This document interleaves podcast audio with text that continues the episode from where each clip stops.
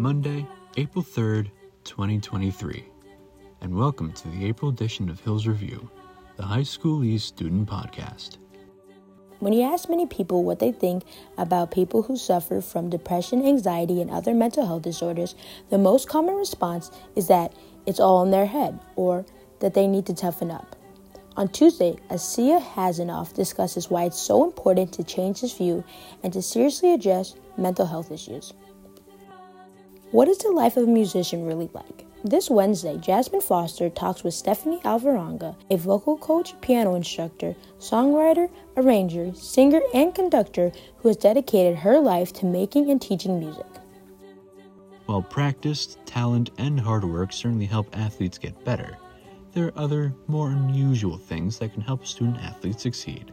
This Thursday, Rachel Neuman talks to high school East athletes and coaches about some of the superstitions that help make the differences between winning and losing. The start time of school is ridiculous.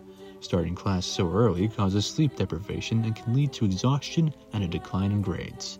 This Friday, Nathan Glick, Jack Simon, and Saul Adum travel the halls to see if students and teachers think the school start time is fair.